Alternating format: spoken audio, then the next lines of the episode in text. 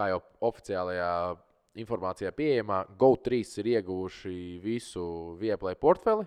Jums par šo sakaru ir radies kāds jautājums, jūs dodaties uz YouTube, YouTube uz komentāru sadaļu. Tas, ko viņš United darīja, ja, jau savā vecumā, un vienkārši uzņēmās līderi lomu, sita vārds, uh, kreisā kāja, labāk nekā Gigsam, tehnika. Nu, tas, ko viņš spēja rādīt un kāds viņam potenciāls, tas ir vienkārši milzīgs. Un, uh, vai viņš paliks Spānijā, vai viņš vispār atgriezīsies kādreiz Anglijā, tas ir jautājums. Bet, uh, Es esmu pastiprināts pāris spēles ar uh, viņa dalību Spānijā, un uh, nu, viņš sāk rīktīgi iespēlēties. Un tā nebija kur katra spēle. Tā bija UEFA Champions League fināla spēle. Fināls. Mēs tagad atklāsim, kurš fināls. Skaidrs, ka tas nebija pēdējais. Jā, es...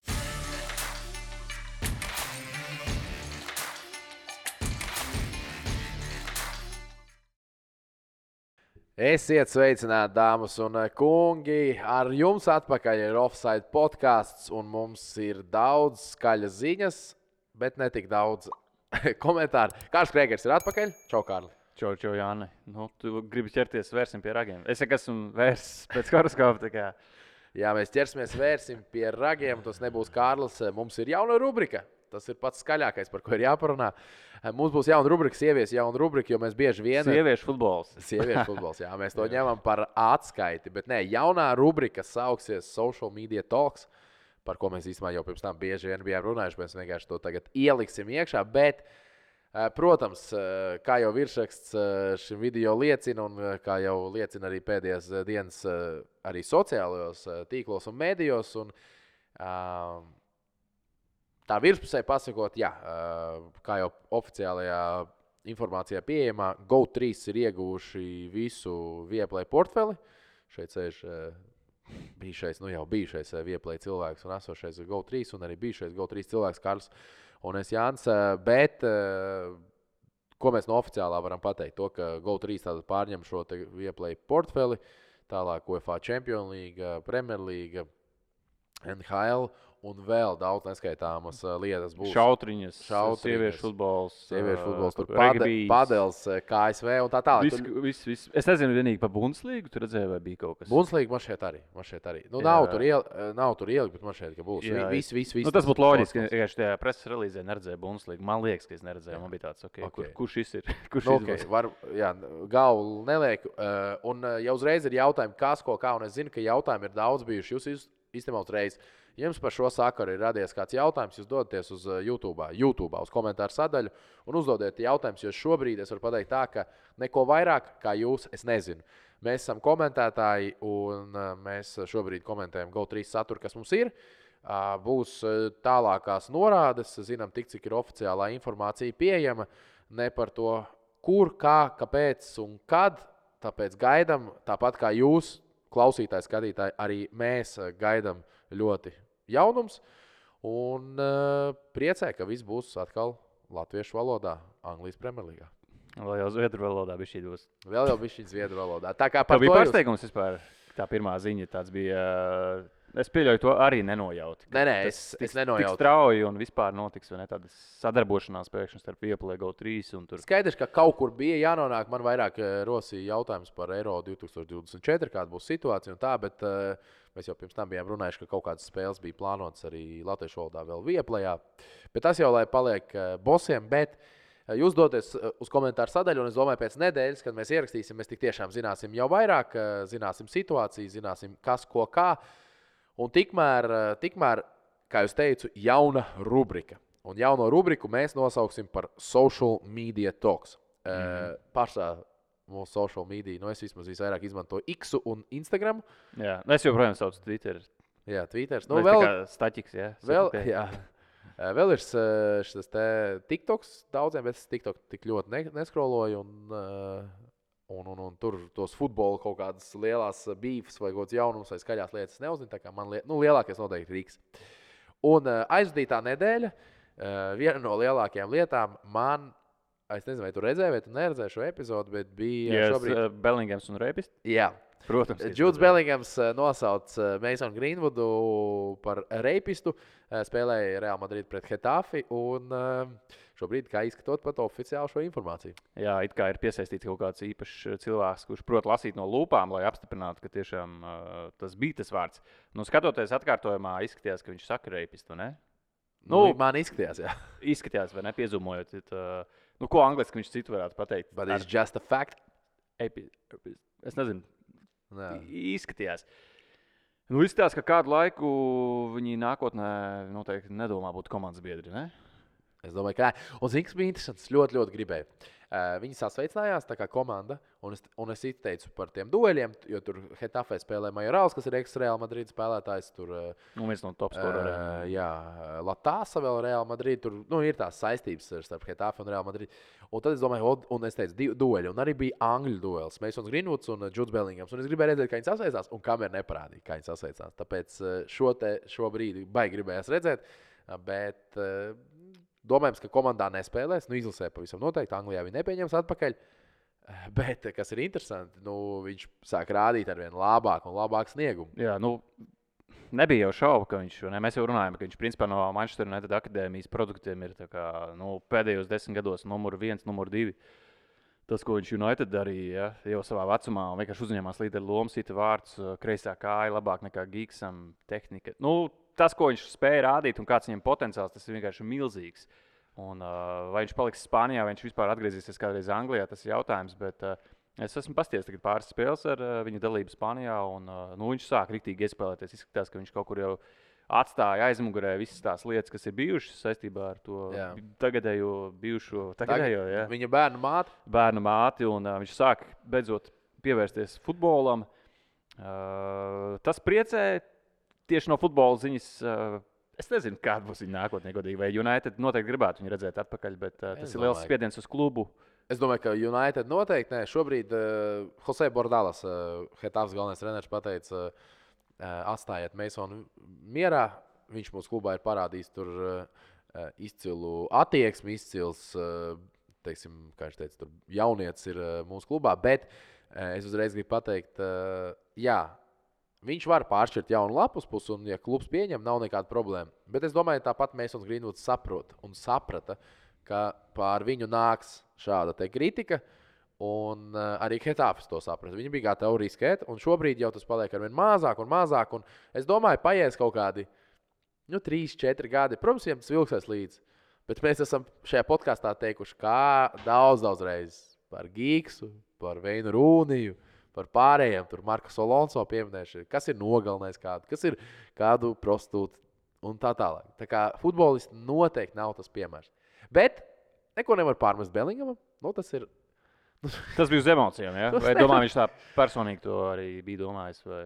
nu, visi, kas ir dzirdējuši ierakstu. Es domāju, ka, ja Bellingams kaut ko tādu pasaka, nu, Tad tas ir nopietni. nu, kas tur tāds? Jā, Nu, visi jā. dzirdēja to ierakstu. Tāpēc, uh, Bet Domā, reāli varētu būt sūdi, nu, kad varētu būt kaut kāds bans vai nav. jā, nu, viņš jau ir kā tāpēc, nu, tas jau ir tāds uh, uzbrauciens, uh, kā saka, cie, cieņa aizskarošs. Viņš uh, tiesā tika attaisnots, jo viņa atsauca savu prasību. Un uh, es domāju, ka var tikt sodīts. Bet vai viņš tiks sodīts, es nezinu. Iespējams, pati Hetāfa un pats Meisons Grīnvuds teiksim, nodos, ka nevajag. Jo tādas arī bija pēdējās ziņas, ka tieši Grīnvuds vēlas, lai šī epopeja noslēdzas, un viņš nav ieinteresēts. Jo kāpēc viņam turpināt to sāgu, no kuras viņš tagad bēga? Viņam atkal paceļās gaisā viss tas, nu, tas viss. Tas, Tas tā kā kurtu zumā. Ja viņš kaut ko par tiem kaķiem atbildētu, par kaķu sišanu, nu, būtu vēl lielāks sūds. Jā, viņam vienkārši ir ā, jāpaklusē, un laiks visu sadziedēs, un visi aizmirsīs visu, nu, pārsvarā gandrīz visi, un uh, tur viss ies uz priekšu. Tā kā es domāju, tur nekas nebūs. Vēl viena social media skaļa lieta, tā, labi, tā nebija pat skaļa lieta, vienkārši bija pilnīgs vatafaks. Es nezinu, vai tu dzirdēji, Afrikas nācija kausa un viens no arābu komentētājiem. Jā, jā, jā. eh, jā, Viņš jā. pat nekomentē kaut kādā tur arābu kanālā, bet uh, man šeit tajā BN sports. Dienas sportā. jā. Uh, sāka dziedāt, Vaka, vaka, vaka. vaka vienkārši arābu komentētājs izklaidējās. Un es vienkārši iedomājos, Kārli, nu, tavā komentēšanas karjerā, kas ir visabsurdākais, ko tu esi pateicis vai izdarījis komentējot? Nē, nu, es neesmu laikam pateicis neko. Dziedājis tu esi? Es neesmu dziedājis laikam. Laikam. Nē, es īstenībā, es īstenībā esmu atkārtojis angļu fanu čantus, jo man patīk. Es, nu, es parasti ņemu to bildi plašāk. Es dzirdu, Forever blowing bubbles. nu, ķipa, jā, es esmu tur uh, pārtulkojis arī kaut ko bez lamu vārdu, kaut kādu, bet uh, man patīk ņemt to bildi plašāk. Es dzirdu, ka viņi tur forši tā viena dažādi atbild tie fani Jā, viens jā. otram ar tādiem. Uh, toksiskiem uh, čantiem un arī tādiem smieklīgiem. Tad es uh, ik pa laikam tos tā nedaudz, uh, varbūt nepadziedu, bet tā. Par Chelsea dzirdēji tikko? Jā, jā, jā. Uh, your shit. yes, Un we we are shit. shit. Jā, tas bija, uh, tas bija smieklīgi. Jā.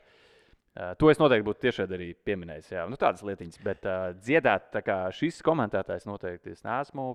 Es pagaidām neredzu, kā es to varētu arī Es neteikšu, kuri tie bija, bet vienkārši par komentētājiem runāt. Es neteikšu personāžus. Viens personāžs X komentēšanas laikā teica, stāstīja par Isko un teica, ka Isko suni sauc Messi. Jā, bet tas ir kaut kāds vecs fakts. Tas ir vecs. Jā. Un viens komentētājs teica, tā, Isko suni sauc Messi. Un otrs komentētājs viņam atbildēja, Ak, kā sauktu viņa suni, ja tā būtu kuce? Bija tā, ja? Bija. Absolūti. Es, It kā jau nav nekas traks. A, kāpēc vārds kūks? nē, es atvainojos. Nē, viņš pat, viņš pat teica, bija citādāk. Uh, tas Y komentētājs teica, "A kā sauktu suni, ja viņa būtu kuce vai par Martu? Jo bija agrāk Brazīlijas Ah, nu, jā, jā, tur tāds uh, deep. Deep, deep, ļoti deep. Bet ir uh, dziedājis, es laikam, dziedājis, es laikam arī nesmu. Nu, es esmu ļoti daudz kliedzis. Es esmu ļoti daudz pārteicies, ļoti noteikti daudz ko nepate, nepareizi, pareizi, ne, nepateicis pareizi. Uh, esi nolamājies. Mēs jau esam šo tēmu runājuši tur simts reizes. Bet... Bāc, nu, kaut kad uz mēles ir bijis, jā, bet uh, man nav bijis pisiens. pisiens man nav bijis. Uh, nē, es neesmu. Uz mēles gala noteikti ir bijis. Man ir bijis, es netiešām esmu pateicis, ka divas reizes ķipa. Nu, viņš ķipa, un tad tādu pat nevis ķipa, bet tā Jā. ķipa. Nu, ķipa, jā. Jā, man ir bijis tā, ka es no balīdzes esmu komentējis. un Ir bijis tā, ka es tūlīt tiešu vemt uz to. Es komentēju, un es saprotu, ka vakardienas bija šī pāršauba pār strīpu. Un, uh, man vienkārši griežās viss jau kuģis, jau iet uz augšu. Es kā Es mēģinu sagaidīt puslaiku pārtraukumu, lai neietu. Es gribētu te pateikt, Kārli, kā tu tā, kā tu tā, bet man ir bijis vienreiz šo piecu gadu laikā, sešas, nu, kopš komentēja, kāds septiņi, jau seši, septiņi gadi. Bet uh, man ir bijis vienreiz tā, ka es jau pat nevis gribēju, bet es izvēlos puslaikā. Jā, nu, Un normāli. tā nebija kura katra spēle. Tā bija UEFA Champions League. Fināls?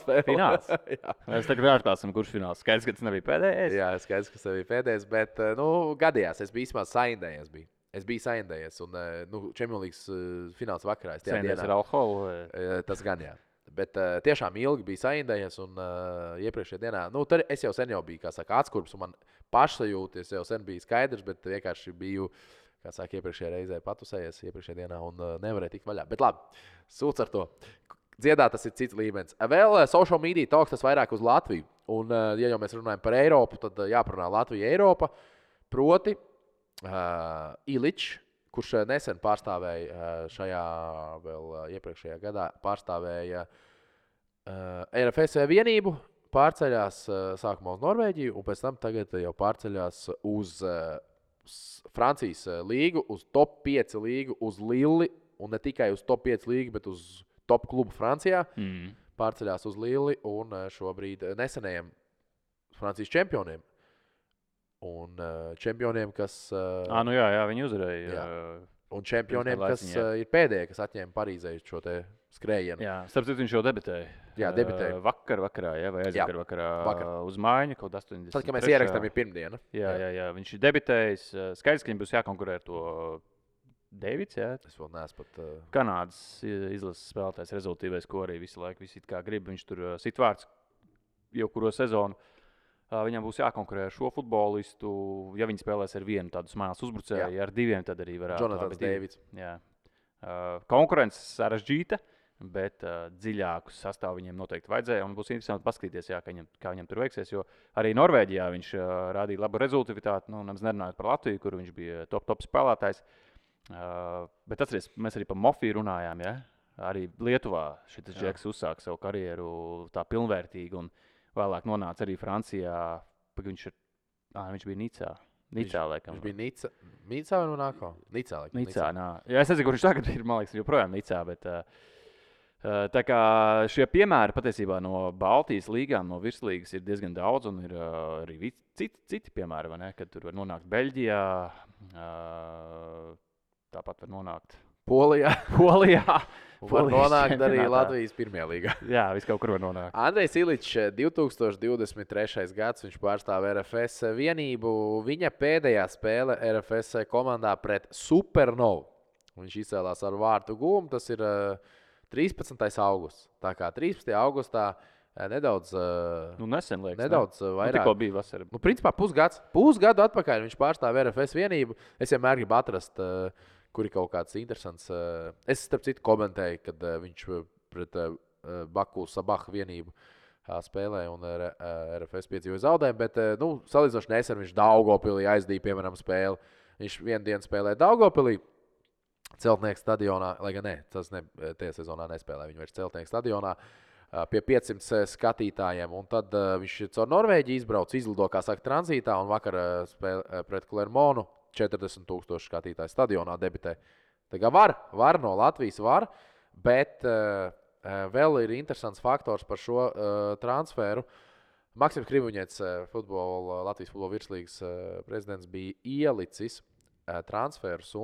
Ko nopelnījis arī RFS kaut ko vai par to? Uh, nē, uh, 2000, uh, 2023. gadā uh, Latvijā uz spēlētāju transferiem iz, klubi iztērēja 5 miljonus ASV dolāru. Bet, Bet, zini, cik nopelnīja? nu, vismaz divreiz vairāk. 9 miljonus. Tā kā biznesa strādā, tas biznesa modelis uz transferiem viņš strādā. Skaidrs, ka tiem klubiem citiem tur 11 eh, miljoni ir eh, gada budžets, kā piemēram Rīgai. Bet biznesa modelis eh, tieši pirkumos pārdošanā strādā. Lielākā daļa, protams, aiziet tā nauda algās. Uh, piemēram, ja salīdzina ar citām valstīm, ar Igauniju un Lietuvu, mēs esam nu, tik tālu priekšā šajā visā jautājumā. Tieši 2023. 23. gadā 9 miljonus mēs nopelnījām. Uh, zem miljona nopelnīja gan Lietuva, gan Igaunija. Zem miljonu? Zem miljona. Desmit reižu mazāk uz transferu uh, nopelnīšanu. Ienāc Sinoti LV. Esi kopā ar uzvarētājiem. Tad tur laikam vai nu tās zvaigznes palika spēlēt, ja turnīrā, līgās, vai arī tur nebija ko pārnest. vienkārši nebija? Nē, nu skaidrs, šobrīd RFS un Rīga ārpus konkurences Baltijā. Baltijā pēc tam noteikti. Jā. Tas vēl par social media. Uh, izteikums no Anglijas Premjerlīgas šī brīža, es pat teiktu, labākā treneru pasaulē, Pepa Guardiola, par to, ka viņam tika jautāts par Šāvienu Hernandez, par spiedienu, jo viņš pieminēja par to mentālo spiedienu, kas viņam ir bijis. Un Peps Guardiola izsakās par to, ka Spānijā spiediens ir lielāks nekā Anglijas Premjerlīgā. Nu, viņš to tieši Barcelonas kontekstā Jā, domā. nu, Barcelonas, Jo es ticu, ka noteikti atšķirās spiediens Barcelonā vai Valencijā. Protams. Nu, tas ir loģiski, ne? Jā. Uh, jā. Ko mēs turpinām par šo? Nē, nu es. Uh, Kas tev ir sakāms? Kas man likās interesanti eh, šajā sakarā, un es laikam tomēr Pepam piekritīšu. Viņš eh, tā, tajā viņa skaidrojumā, manuprāt, Anglijā tie futbola. Uh, Nē, es vēl pateikšu, ko Anglijā ir tikai viens klubs, kur ir liels spiediens. Tā ir Manchester United komanda. jā, Es zinu, ka ir kaut kāda brīža, kad uz City ķīpa ir spiediens uz Liverpoolī. Nu, viņš ir, bet viņš nav. es domāju, Līdz ko neveiksmis, kurš zaudējums neizšķirts. nu, vēl uz Chelsea. Nu, eh, Tāpēc, ka kā nē, lielākais nu, klubs. jā, Bet, Chelsea- protams, uz United ka es lielākais absolūti. Neiet uh, Chelsea United uh, pārsvarā lielie virsraksti ir par United. Uh, jā. Jā. abām līdzīgi za zaudējumi, tur krīzes, jo United vēsturiski ir lielākais klubs. klubs. Un, uh, Nu, ja viņi ieliks viņu virsrakstos, tas virsraksts strādās. Tas ir absolūti skaidrs. Jā. Uh, es teikšu tā, ka spāņu mediji, žurnālisti ir tuvāki tabloīdiem un viņi ir lielāki provokatori nekā tas, piemēram, Anglijā. Manuprāt, Anglijā preses konferences bieži vien norit tur tādā pozitīvā gaisotnē, reti ir tādi provocējuši jautājumi. Spānijā par MBP tur žurnālisti jautā jau tur divus, trīs gadus. Peps jau būtu sen, eh, ka pateicis šo čalu nobanojiet no preses konferencēm. Plus vēl, eh, manuprāt, Spānijā tik tiešām ir eh, vairāk visādi raidījumi, kas ir tendēti uz kaut kādu tādu provokāciju. Tas pats El Chiringito, kas ir populārākais raidījums, viņš ir tādā stilā, kas ir principā Nu, tāds izklaidējis. Zeltainās preses. Jā, tāds stils, zeltainās jā, jā. preses izklaidējošs raidījums, kas ir skatītākais eh, futbola raidījums. Ja tu salīdzini, piemēram, BBC Match of the Day vai ko Nu, nē, nē, tas Pilnīgi pilnīgi- divas dažādas jā, jā. pasaules. Uh, Tur viņi vairāk analizē futbolu un tā tālāk. Uh, tāpēc, manuprāt, jā, no tāda, mentāla aspekta, jo es teiktu, toksiskāka vide varbūt tās attiecībās pret, pret mēdījiem ir Spānijā. Tā kā spiediens. Fanu, es domāju, fanu, fanu spiediens eh, gan vienā, gan otrā valstī ir. Nu, nu, tās ir divas, es teiktu, līdzvērtīgas valsts, tādā sporta, futbola, abās valstīs futbols ir eh, reliģija. Nu jā, īpaši zinot, īsmā, ka sociālajos tīklos tāpat pārsvarā tie, kas raksta tos komentārus, nav nemaz nedz eh, Spānijā dzīvojoši, nedz Anglijā. Tie Jā. kaut kādi sazina vai no Arābijas vai Āfrikas. Indija, Kaut kādi sīkie tu troļļi un uh, toksiskie, kas tur Messi un Aldo. Te, nu. Jā, tu, tie jau nav, es domāju. Labi, daži ir pāris simti varbūt, bet uh, lielākais īpatsvars noteikti ir kaut kādi citur Eiropā dzīvojoši vai Āzijā, Āfrikā un tā tālāk. Un vēl ir atšķirība arī par klubu modeli. Viens ir, kā tev ir kluba īpašnieks, un tev ir kluba īpašnieka, tur norīkots uh, sporta direktors, un tev ir attiecības ar sporta direktoru un tā tālāk. Šeit arī tev ir, it kā ir Laporta prezidents, Deku sporta direktors, bet vēl ir ķipa, visi tie memberi. No viņiem vēl ir spiediens valde. Un, un tas, ta- lielā, es teiktu, lielāka politika ir tajā Barcelonā. Jo tu, piemēram, Citijā, tev ir īpašnieks, šeiks, tev ir tas viņa padotais, nezinu, kā viņam vārds vienmēr aizmirst. Uh, kurš uh, ir viņa, jaut, viņa kā saka, go-to Charles futbola ziņā, un visu, un tu komunicē principā ar viņu, un, protams, par pārējiem departamentiem. Bet mm. tev spiediens, uh, spiediens nenāk, manuprāt, tik no tik daudzām lietām. Bet, ok, tas, protams, tas mans tīri subjektīvais viedoklis. Uz Premjerlīgas pāriem.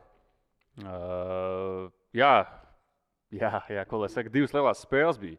Foto, es, es fotografēju, zini, kas Jā, jā tas ir uh, tas ir Edgars.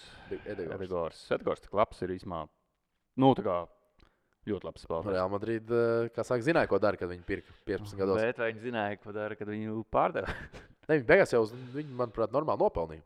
Kaut ko dabūja, jā. Bet uh, es viņu pilnībā būtu redzējis šī brīža formā, reāli ideālā līnijā. Nu, tā kā nākotnē kādu no Modriča aizstājēja, piemēram, spēles vedotājs un labs tālstiens, piespēlīts. Par īsās 35 miljoniem viņi pārdeva. Es domāju, ļoti labs un- transfers. Labs darījums, varbūt arī ir iekļauts, ka viņi varētu atpirkt atpakaļ. Varbūt kāds punktiņš tur varētu būt. Uh, jā, bija divas lielas spēles, abas bija saistītas ar Liverpoolu.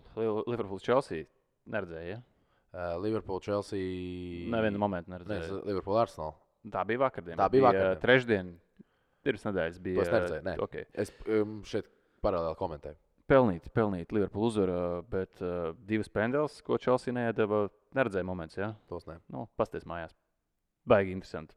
Baigi interesanti. Van Deiks abās epizodēs, manuprāt, pārkāpj noteikumus, varēja būt pendele. Bet karma nāk atpakaļ. Vakardien lielā spēle pret Arsenālu. Van Deiks abās epizodēs, uh, kurās ielaiž vārtus, nospēlē savu lomu. Un Arsenāla uzvar Liverpoolu.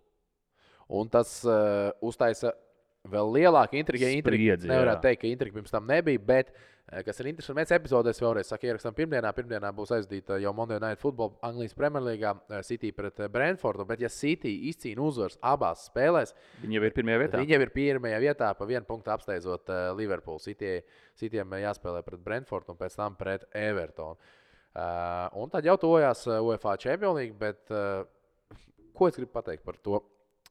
Par Champions League vai par Nē, Premier par League? Premier League. Lai cik atkal mēs runājam, ka tā sezona ir bijusi vienā brīdī tik briesmīga Cityiem, pat uzvarot atlikušās spēles, no tās pārējās komandas viņas kaut kur zaudē tos punktus, un tāpat neizdodas tam Cityiem nonākt priekšā. Labi, ok, vēl jau tie punkti ir jāiegūst, un Brentford nav viegls doties. Tāpat Everton, kas cīnās par palikšanu.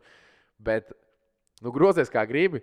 Uh, dienas beigās uh, futbols ir smieklīgs, bet Anglijā futbolā spēlē 22 spēlētājs laukuma dienas beigās uzvar City. Un Vācijas izlase. Jā. Tīpa, jā. Bet uh, Liverpoolē vājākā spēle sezonā, manuprāt, vakardien pret Arsenalu. Tas pats viens uh, vārtu gulms, kas bija, bija ar veiksmes palīdzību, Dienas iniciatīvu, nospēlēja līdz galam, bet tik vāju Liverpools spēli šajā sezonā es nebiju redzējis. Pilnīgi bez variantiem. Ar tētā sāk atdzināt Liverpoolu. Zini, kas ir interesanti? Tu zināji, kad Arsenāla pirms spēlēm tagad dzieda savu himnu? Darbtuvē? Nē, visi tā kā, tā kā pilnīgi Anfield kopija. Viņi ir uztaisījuši, man liekas, otro gadu to, uh, ka sākoties mačam jau tūlīt būs. Uh, Es pat nezināju, ka viņiem ir tāda vienota himna. Nu, ir, ir, ir. Viss stadions šālēs. Pilnīgi kopija pēc tā kā Liverpool to dara. Uh, Riktīgi tāda himna. Uh, viņiem tagad ir savs ultra sektors, aktīvākie kā dekopa Liverpoolē tā siena. Jā. Jā. Viņiem arī ir uztaisīta tāda aktīvā fanu uh, zona.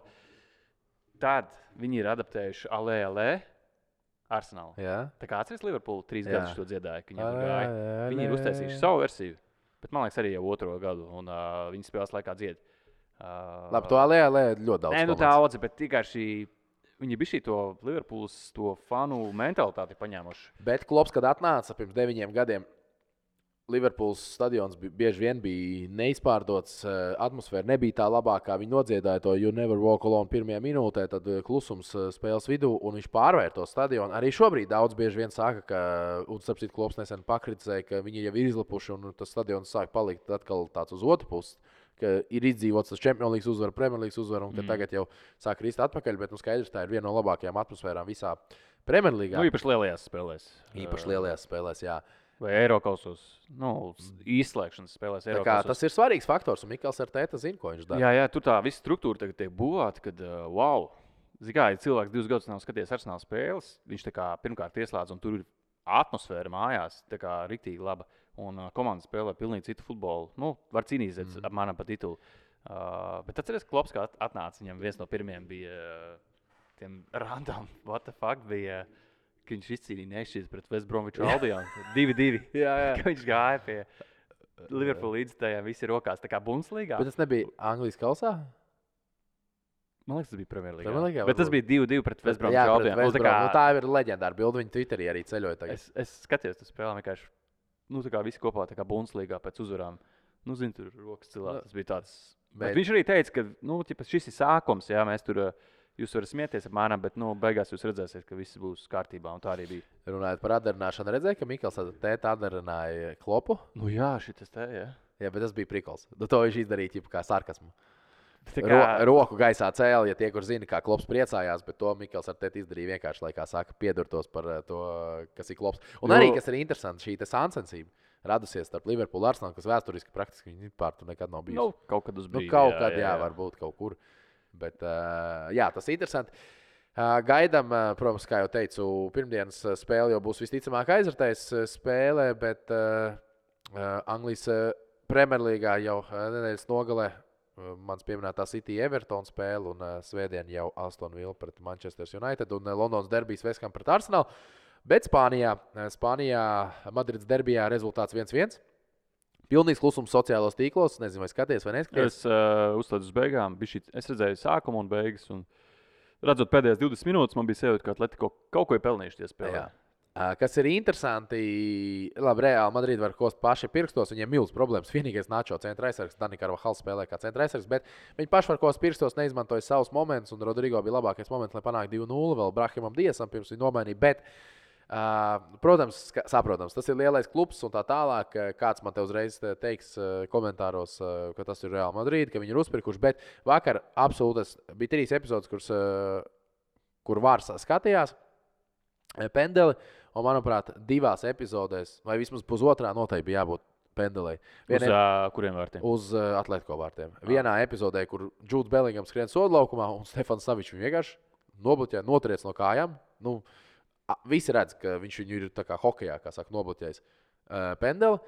Tur, tur es vis, vis, visvienasprātīgāk biju, okay. Ok. ka bija jābūt pendelē. Tad vēl Lukas Baskets tur aizķēra, bet man tā epizode likās tāda bišķiņa, bišķiņa jokaina. Viņš tā kā aizķērās, bet tā kā tāda bišķiņa tīzli. Tāpēc tā man bija tāda 50-50, un es piekritīšu, ka tur potenciāli varēja arī var tas iedot, varēja arī nedot. Drīzāk jā, nekā nē, bet nebija simtprocentīgi. Un viena epizode bija, kur Bēlingam vēl turēja, bet tur gan es domāju, ka nebija.